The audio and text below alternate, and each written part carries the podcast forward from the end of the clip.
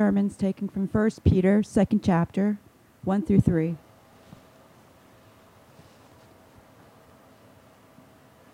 So put away all malice and all deceit and all hypocrisy and envy and slander. Like newborn infants, long for the pure spiritual milk, that by it you may grow up to salvation. If indeed you have tasted that the Lord is good. This is the word of the Lord. Thanks be to God.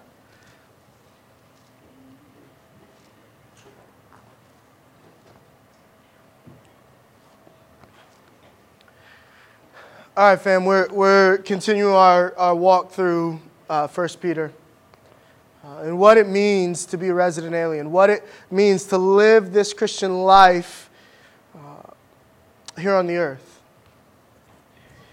And we've, we've walked through very specific hallmarks of the Christian life of a resident alien. Essentially, what does a believer in Jesus look like? What are the things that mark them? If you were to describe one, and, and, and let's, let's not fool ourselves, church, right? Let's not fool ourselves.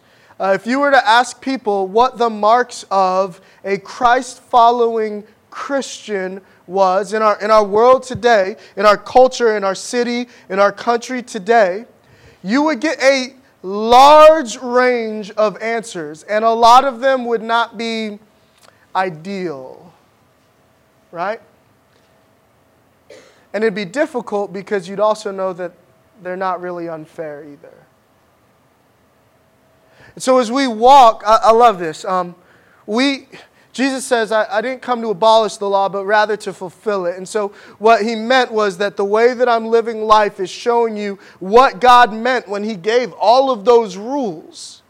Right? When, when he said, love God and love your neighbor as yourself, like Jesus didn't just tell us that, he, he demonstrated it, right? He, he says things like, there's no greater love than this, that that somebody lay down his life for his friends. And what does Jesus do? Ultimately, he lays down his life, he gives his life for his friends. Jesus doesn't just give us more law, Jesus shows us what it looks like to walk after the heart of God, after the heart of the law. Because as we all know, um, it's easy enough to keep a law without actually having concern for the heart of the law. Right? And so Jesus comes and he, he demonstrates for us what the, the law, uh, what it looks like. And, and as we follow him, one thing that's interesting about the law that, that begins to change is you see certain things, like take for example this, this of the Ten Commandments. Um, do not take the Lord's name in vain. Right? Now, there's, there's an action form, there's an action way to, to, to uh, think about that and to talk about that. In some ways, I would call it like the legal ist standpoint, but I don't want to be that harsh because I'm not trying to like knock on anybody. But this is kind of the action, the exterior way that we talk about and think about that law, right? So, uh, do not take the name of the Lord in vain means uh, we're not going to just say, oh my God, right? In vain. We're not going to say that, or, or uh, we're not going to say like GD or, or curse, right? So growing up, that's how it was uh, relayed to me, was that we don't just casually say the Lord's name. And that is true, right? Like God is very concerned with the, the glory of his name because when you read the Old Testament, uh, the Psalms, when you read and hear God talking, God doesn't seem to try to differentiate between his nature, his name, himself like like god cares deeply about the glory of his name. He cares deeply about his reputation among the nations. Consider this that he was angry with his people because they were because we're frustrating people. I am. Like we're frustrating people and, and they don't have faith. They've seen him rescue them out of slavery in egypt and yet they, they've seen bread fall from heaven. They don't have faith. Moses goes up to get these commandments, comes down. God's ready to just wow out on them. And Moses talks God off the cliff by this, right? And, and I know some of you are in here because, like, of the Reformed tradition that, that our, our networks seem to follow. And so that very statement, like, God Moses talked God down, but that's literally what the Bible says. Like it, Moses says, God, if you do this, then all of the people are going to see this and they're going to say, oh, well, their God isn't merciful. And God says, no, the way that people know me, my name, my name, the, the value of my name, my rep is that I have mercy on those whom I have mercy and compassion on those who I have compassion. And so the Bible says that God relented of the thing that he was about to do. Right? So we pray, y'all. And, and, and a lot of us, some of us come to prayer as people who are already fatalists. Like, what's going to happen is going to happen. But we pray because it's this weird thing that Christians do. But y'all, like over and over again in the Bible, God is, is, is moved by the prayers of his people. And so there's this, there's this tension that seems like tension to us because we see things uh, sort of in two dimensions when God sees them in three. There's this tension of God's sovereignty and, and our pleading or our action or our behavior, right? And there's no, that tension just exists in the Bible. God is sovereign over all things, and yet He hears our prayers and moves. God cares for the poor and the broken, and He could, but and yet He chooses to use His church. I'm getting way ahead of myself, but, but we're going to be here anyway. He chooses to use His church. Right? He chooses to move through people. And so we, we pray, but anyway, getting back to where I was actually on, right? God cares about his name. And so, yeah, that's, that's a right way to look at that. But now in Jesus, what we begin to recognize, and do you realize this? If you call yourself Christian, you actually, like, even, even the word Christian, which was given to us, uh, little Christ, it bears the name Christ. We actually bear, like, we bear the name of Jesus. And this is very true in our culture. I've had, I can't tell you how many conversations I've had whether it was when I was working at Starbucks, uh, in seminary, working with primarily uh, atheists and, and agnostic folks who grew up in the church and just had enough. Right? When I talked, their association of Jesus was Christians. And you could say, well, that's unfair, but that's what it is. Right? People know of Jesus what his church shows them which means that you can, as a Christian, take the Lord's name in vain without even saying a word by the way you fail to love, by the way you fail to serve, by your arrogance, by your self righteousness, by your hypocrisy. You can take the name of Jesus in vain. And so here's this new vein of the law that we see where, where it's even harder. It's harder. Like I can simply not say, I cannot say a word. I'm a grown man, right? But to actually live everyday life saying that I'm, I'm reflecting who Jesus is to this person. Right? Like, listen to me, church, right? Your, your unbelieving homosexual friend, what they know about Jesus is through you, through your words. Right? What, um, what unbelieving and even believing, listen, like, I'm, I'm a black man in evangelicalism. And a lot of what I know about evangelicalism comes from the words and the actions and the lack of actions of my white brothers and sisters. You bear the name of Jesus, right? So, so this is how we work through. We walk through this. We, we, we see this. And so we bear the name Jesus, which means that there's a way that we ought to live. And Peter is guiding his people. As you resident aliens, elect exiles of the dispersion, he says, you people who bear the name of Jesus, Christ followers, what are the marks that you ought to have? When somebody looks at a, a, maturing, which, a, a believer in our culture, what ought they note? And so, what Peter says is the first thing they ought to know is that this person, you, we have a living hope. Because we have a living king. We have a living hope. Therefore, in the midst of brokenness, we, we don't despair. We don't grow faint of heart. We don't grow weary in doing good because our hope is active and alive. And that living hope, so we ought to be known for that. Uh, that living hope ought to lead to holiness, godliness, the way we conduct ourselves. We ought to live holy lives. And that's not, that's not problematic to say, that's just true. How you conduct yourself says a lot about who Jesus is to, the, to, to everyone. And that holiness then manifests itself in the third mark, which is love. The church should be known for love. How many times does Jesus say, You will be known, they'll know your mind by your love? Love. Love your God. Love your neighbor. Even love your enemy. Right? And, and man, I, that was last week, and last week should have been a few sermons probably, but we're moving on. Right? So, love. And here's the thing when you have that living hope that manifests itself in holiness, which is, is shown through your deep, powerful love, like just category shattering, cannot make sense of it love. You begin to grow into this, this next mark, which is maturity. Christians, we ought to be mature.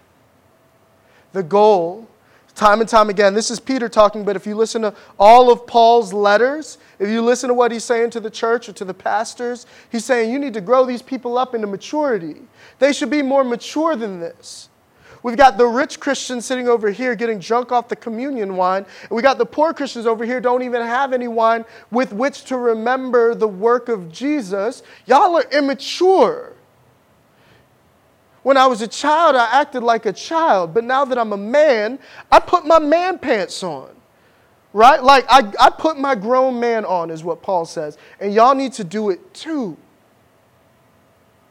Maturity. Listen to what he says here. Listen to what Peter says. So put away all malice and all deceit and all hypocrisy and envy and slander. Like newborn children, newborn infants, long for the pure spiritual milk, by that by it you may grow up into salvation. If indeed you have tasted that the Lord is good. Now, think about that middle command. He says, long for the pure spiritual milk. And when we think about milk, think, think for a second. Um, the Bible primarily uses masculine pronouns to describe God. That, that's just, that's just an, like, that's incontrovertible. Talks about God as Father. He, he, he, all the time. And yet, over and over again, if you're sensitive to it, if you're aware, you see these pulses of the feminine, of, of God with descriptors that belong to mothers being attributed to God. This is one of those times. Think about, think, women, y'all are amazing.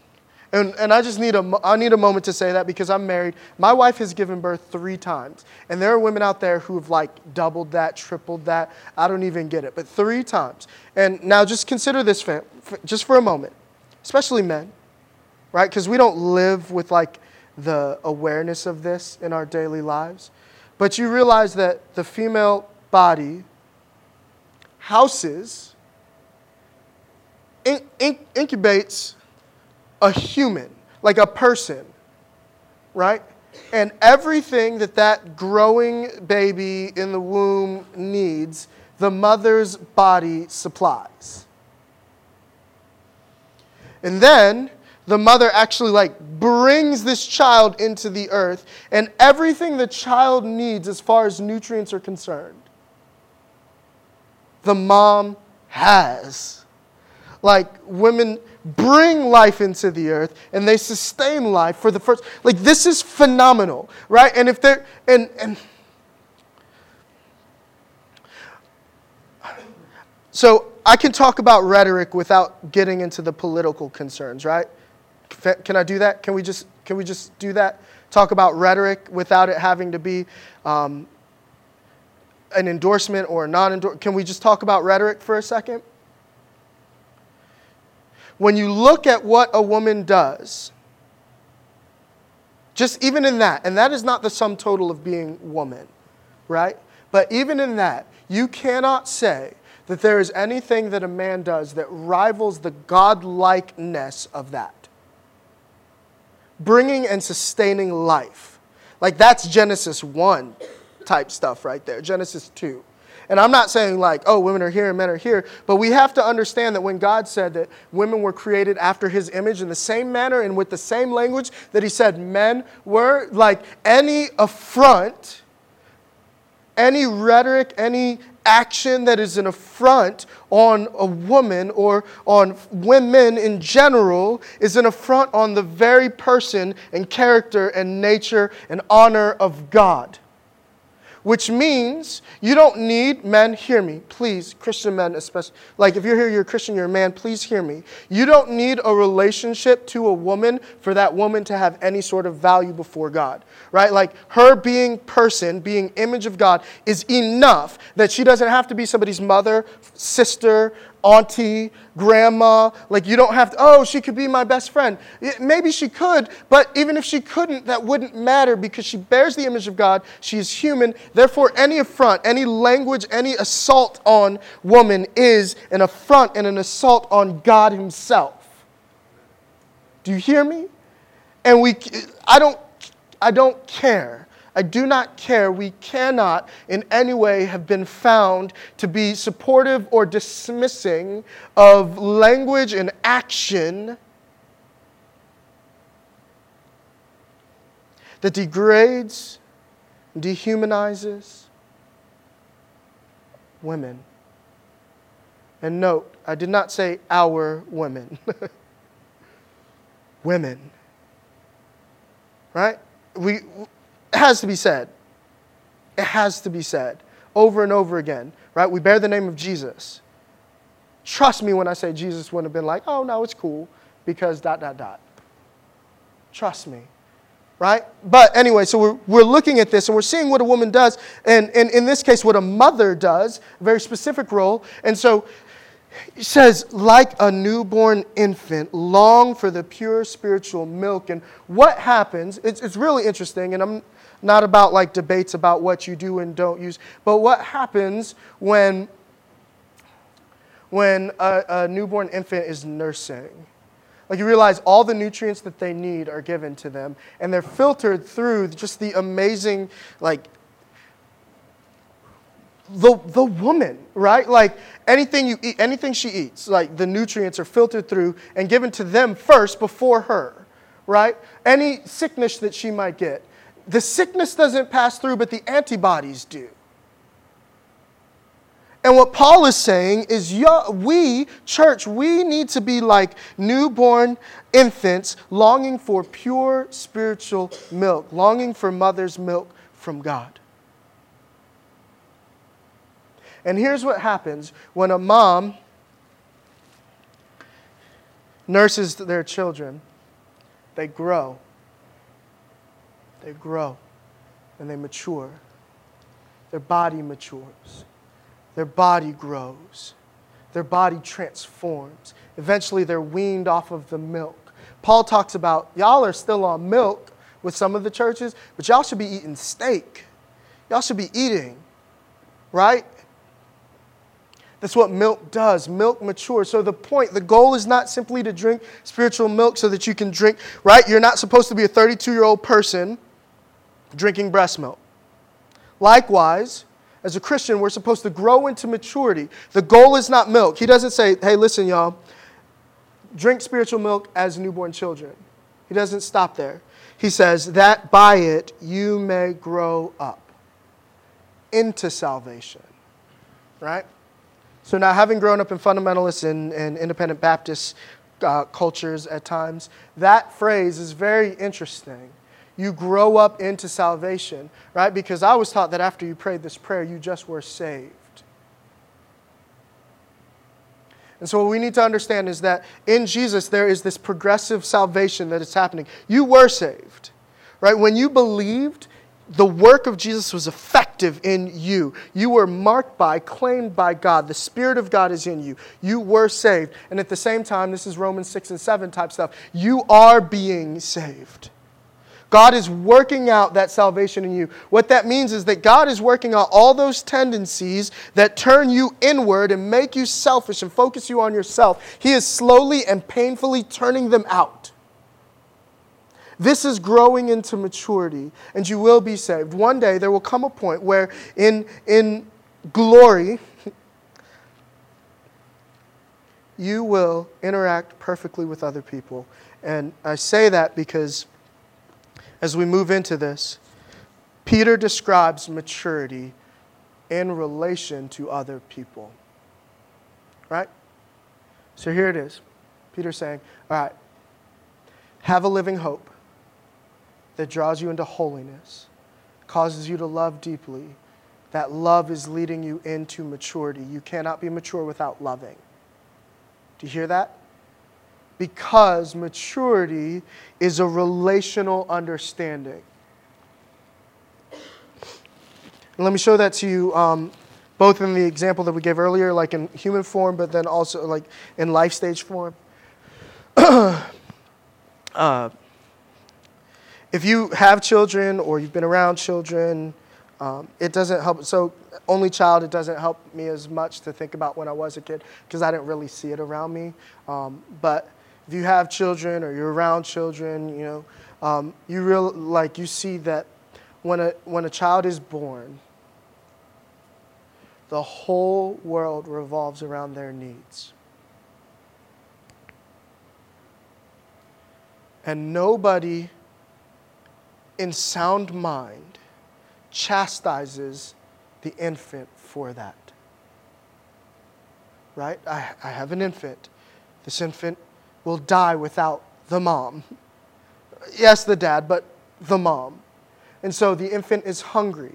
And all the infant knows how to do is to cry. And what the infant wants the mother for is food in that moment, or just security, or sleep. They need, they see everything, they cannot but understand everything in terms of their needs and themselves. And no good mother or father or human being is like, You stupid infant. Why are you crying? Why is it always about you, baby? Like, we may feel that way, but we recognize, like, I'm not shaking this baby because they want to eat again. They are an infant. Now, fast forward, like, let's say four years, five years, not even a year. Right? Slowly, what are you starting to try and do? What are you hoping to see? No longer does this toddler see the world as though everything revolves around them and their needs and their wants, right? You're starting to teach them to share. You're starting to teach them to wait. I know you're hungry. I know I got it after the second time you told me, and it sunk in a little bit after the 40th. I know you're hungry, but the world does not revolve around you. And so we still understand certain things, right? Like a, a, child that's potty training, we understand when they're like, no, I need to go, you need to stop what you're doing, right? I don't want to clean that up. So uh, this is just a mutual benefit thing. But we understand, and so we expect that of our children, right? That's why, like, if a child cuts an adult off or something, they're walking, and like the adult may be frustrated, but there's not, they're not going to like push the child and be like, what are you thinking, right?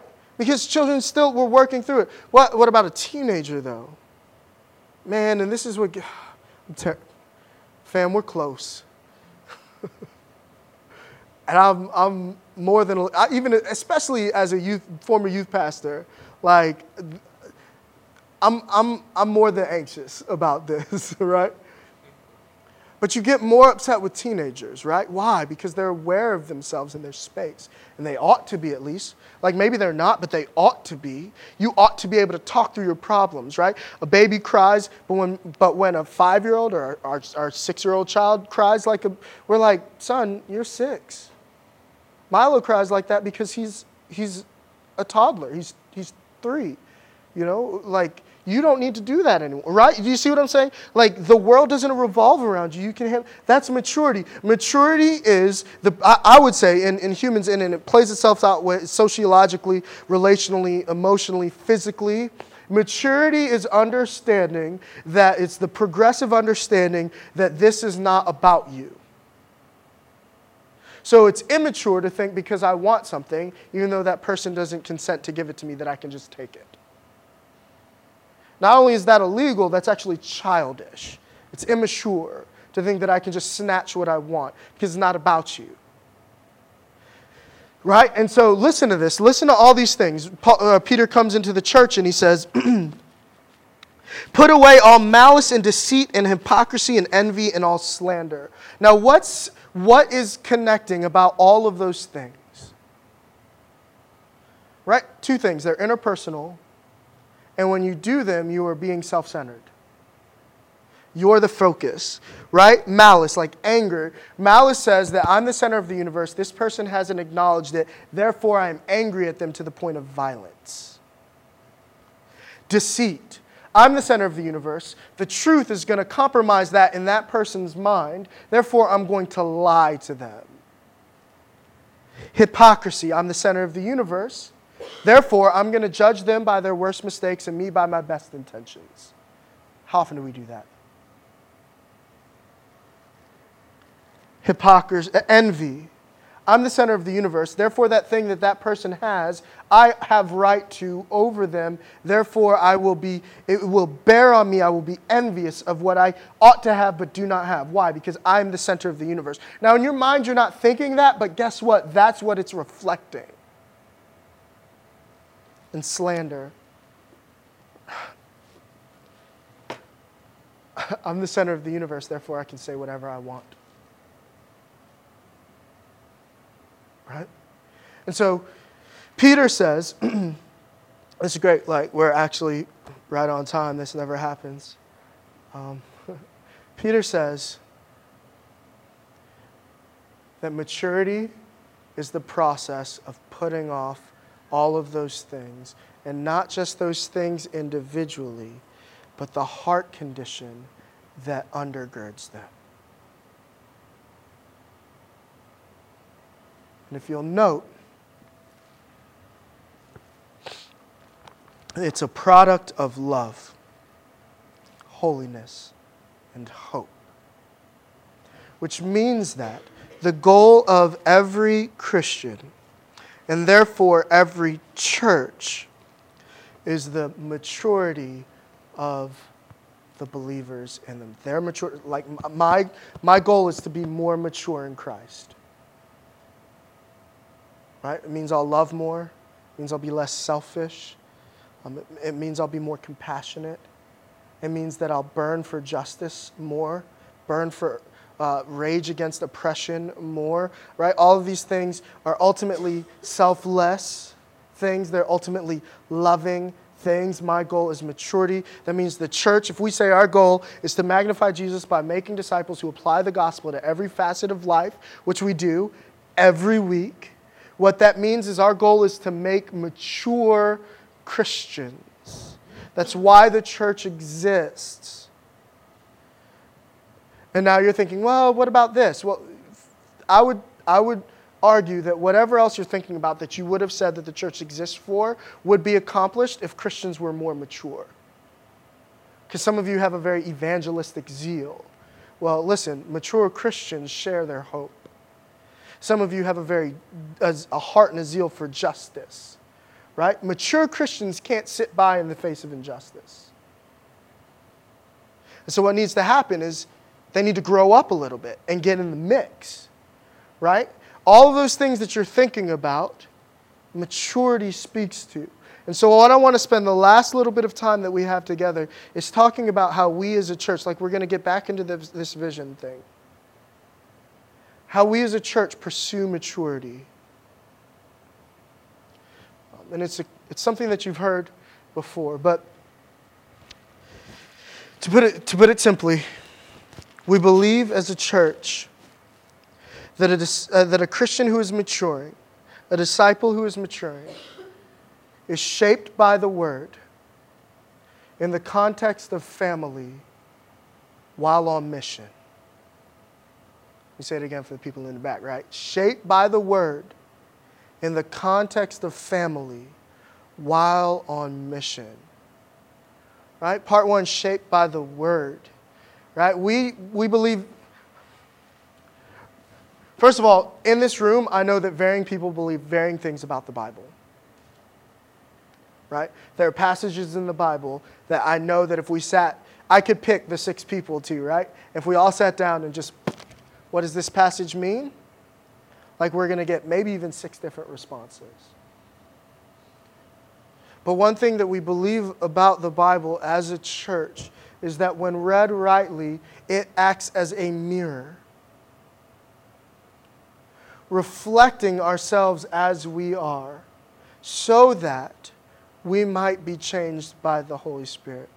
When I come to the Word, over and over again, man, I'm, I'm, I'm astonished hopefully, like, oh man, like the Lord has really been moving in my life. I, I look at the word, I see where David rejoices and my heart wells up. It didn't used to well up when I thought about this, but now it does. And, and that's joy. Like the, the word has shaped me. There's a reflection of the work that God is doing. And then also, there are times when I read the word, it's like, uh, why is that a problem? Like, like I just realized my selfishness. It's like, man, I'm. I,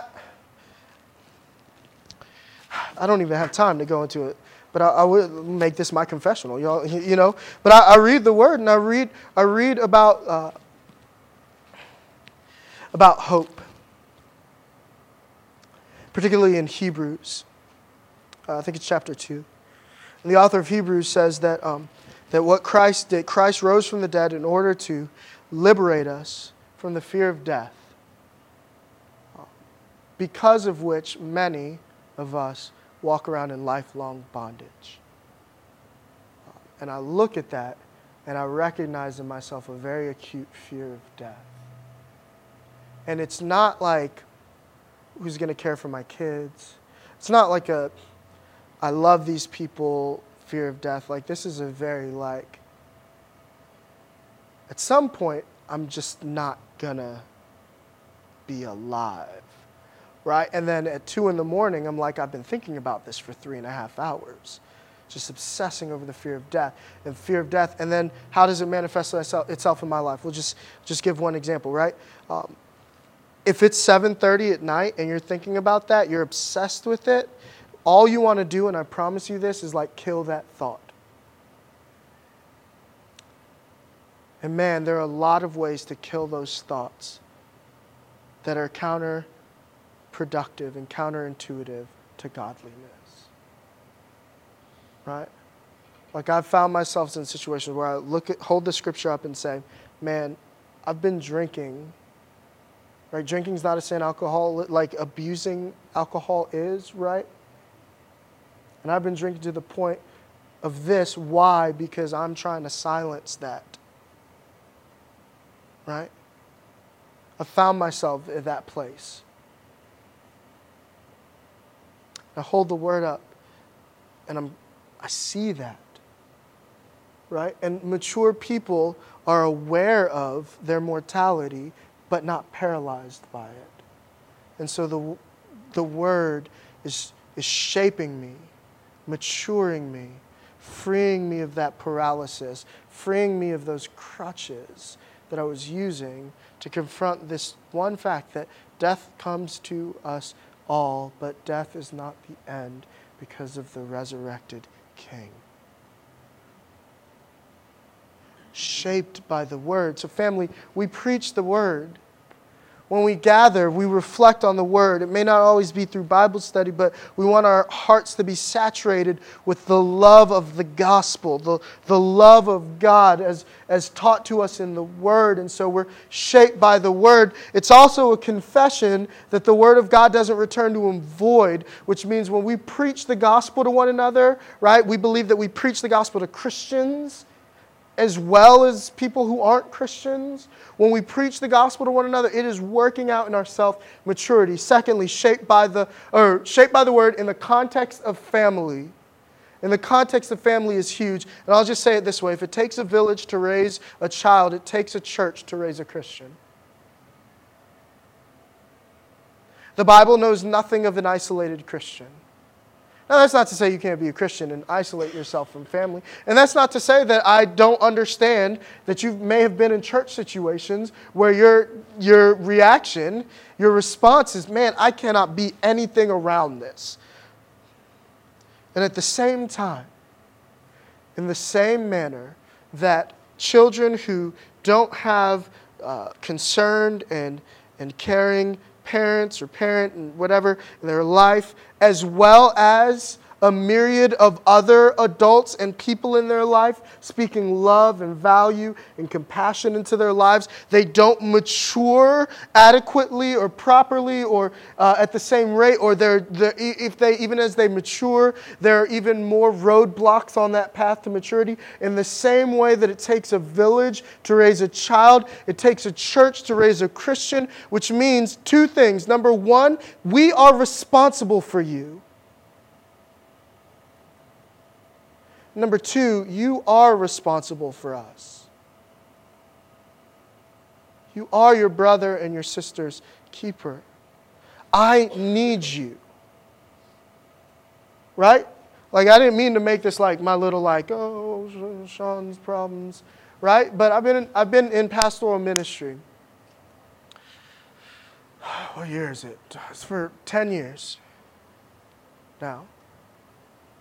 And I can tell you as a pastor, one of the hardest things is that people assume because you have seminary experience and because this is your vocation, that somehow you don't need other Christians calling out your, your stuff,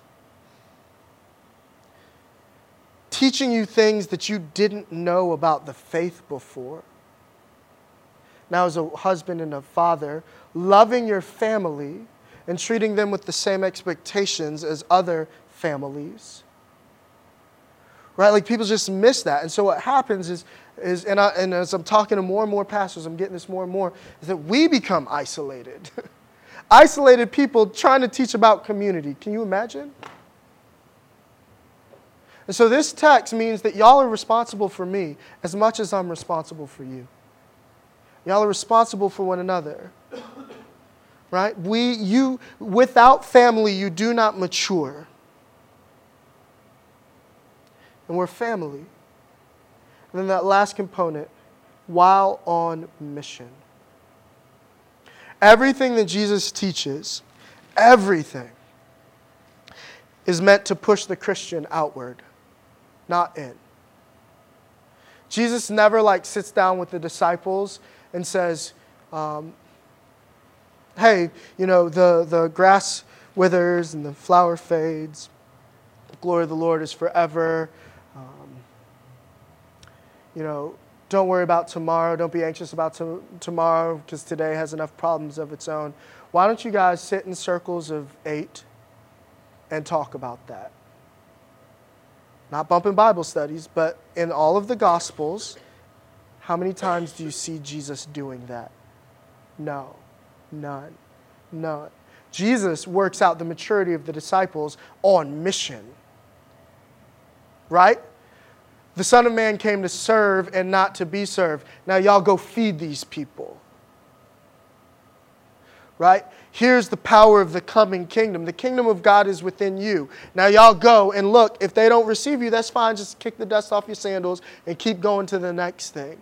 All of the maturing, all of the things that Jesus gave the disciples to do together to mature were on, in the context of mission, going right? Which means that you cannot properly mature as a Christian if you spend all of your time in your house, in church, and eating with Christians. Particularly Christians who don't need help. And don't know they need help, at least. We know we all need help, right? But y'all are just sitting around not acknowledging the one bit of help that you need, which is the motivation to go serve somebody. And so as a church, we, we, that, is, that is what we do, right? Communities are about that. Sundays are facilitating that. Everything that we're doing is so that we as a people can be shaped by the word in the context of family while on mission because we believe that mature Christians make a difference. Mature, mature Christians reflect Jesus. I can't even tell you historically how many times just some mature Christians who had a biblical theology of ethnicity or a biblical theology of gender or a biblical theology of compassion and poverty. How many times in our history, situations that were complicated and made worse by the absence and the silence of the church would have been healed Fam, let's not be those immature Christians who don't move into brokenness because we're so self absorbed. And let's not be known for malice, envy, slander, deceit. Let's be known for love. Let's pray.